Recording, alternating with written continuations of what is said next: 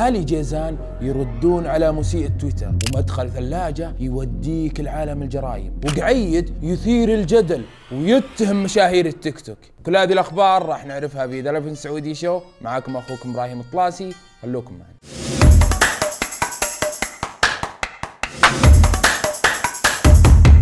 خلونا ناخذها حبة حبة. لما تشوف مشاكل قدامك وهواش وتكون لك السلطة توقفها وتخليها تمشي وانت مستمتع. هذا هو الشيء المستفز. في تعليقات كثيرة قالوا إن صاحب المساحة المفروض يتحمل سبب تمادي المسيء لأنه كان متهاون معه وما أعطاه mute أو طرده بالرغم من إساءته لمنطقة جازان وأهلها. ووصفهم بكلام يستحي الصغير يقوله. مانع مانع. أذكر الله مانع أذكر الله. عندنا ترى. أذكر الله يا مانع مانع. أول شيء أبوه ما له دخل أبوه متوفي الله يرحمه.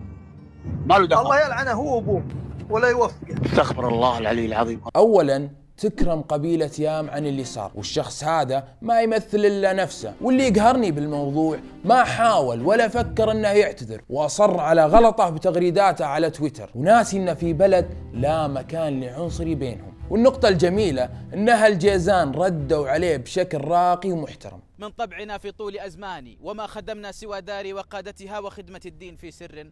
وإعلاني فاعرف مقامك واعرف إذ تخاطبهم ما أنت كفء لهم.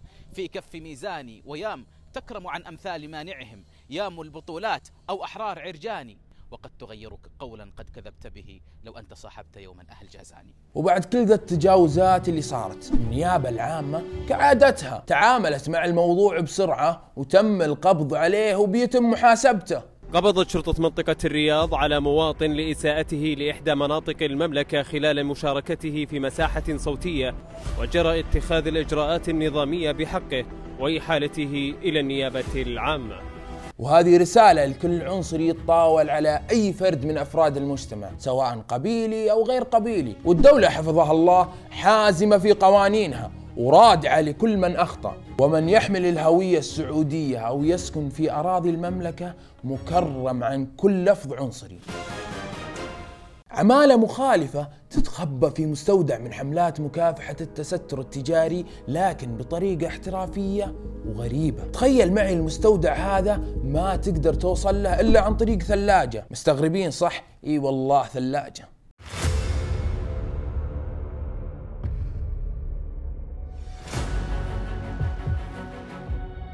نفس اللي نشوفه بالأفلام وعالم الخيال طلع واقع. تدخل من ثلاجة وتطلع لمكان ثاني. مين يجي في باله الفكرة هذه؟ ما أدري كيف جتهم. لو أنا ما أتوقع واحد بالمية إن الثلاجة طريق الغرفة ثانية. ولكن البرنامج الوطني لمكافحة التستر التجاري التابع لوزارة التجارة ألقوا القبض عليهم وأحالوهم للجهات المختصة.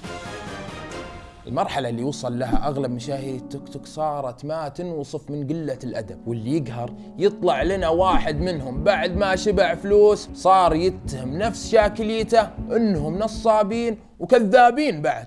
فأنا أقول لكم يا جماعة الخير آه مشاهير التيك توك ترى نصابين. ترى كلها أفلام.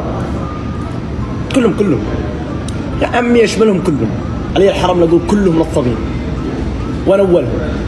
بعدين تعال انت مسوي جايب شيء جديد. عارفين ان كلها أفلام وتمثيل لكن ما أدري متى بعض الناس بتفهم وبتعقل. وهذا خوينا طالع يتكلم فيهم وهو بعد يومين مصور معهم مطعم أو بمكان عام. وتحسبون الناس ما راح تتابعهم بعد ذا كله. لا والله مع الأسف بيزيدون دعمه. وهذه كانت آخر أخبارنا في ذا سعودي شو. كان معكم أخوكم إبراهيم الطلاسي. ولا تنسون تشتركون في قنواتنا. وسلام عليكم.